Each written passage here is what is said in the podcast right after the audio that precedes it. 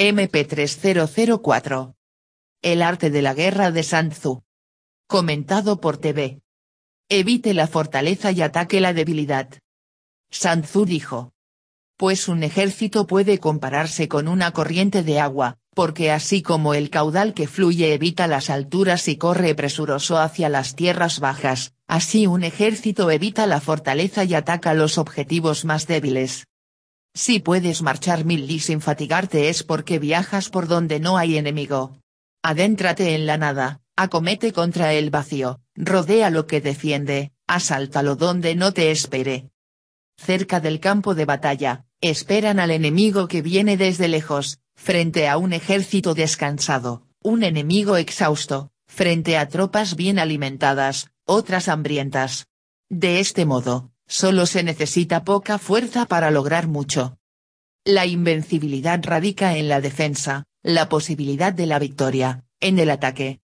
En un contexto de negocios es mucho más productivo atacar los puntos débiles de su competidor que atacar sus fortalezas.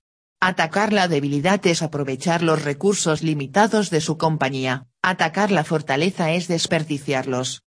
Atacar la debilidad acorta el camino que conduce a la victoria, atacar la fortaleza lo alarga. Atacar la debilidad aumenta el valor de su victoria, atacar la fortaleza lo malgasta.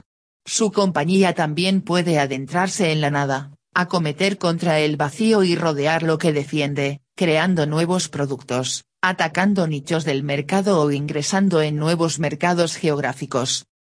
Para implementar estas ideas es fundamental determinar los puntos débiles y fuertes de la competencia, como así también los propios. Página cuatro del ebook uno. T V Comentario.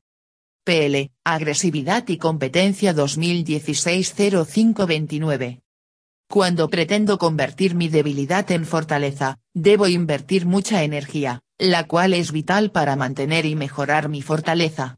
Si el adversario sabe de mi debilidad, querrá atacar por ahí, pero tendrá que vérselas con mi fortaleza.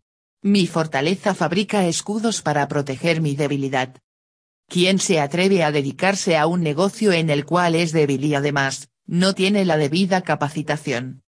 Un profesional que se queda sin empleo y busca como salida dedicarse a docente o a comerciante, ¿qué demonios está tramando? Siempre hay comparación, medir las posibilidades de un ejército ante otro. Una infección, invasión por virus o bacterias, prospera cuando ataca los puntos débiles del organismo. Entonces, tener noción clara de los puntos débiles de una organización, es suficiente para diseñar un plan defensivo y de contraataque para conseguir la servidumbre de sus recursos. También esto es importante saberlo, mostrar la real debilidad, es entregarse.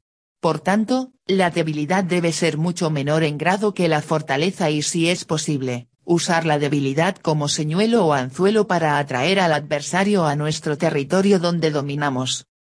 La debilidad del adversario es suficiente para que al atacarla no responda con toda su fortaleza. Un perro muy bravo, decidió atacar a un pollito.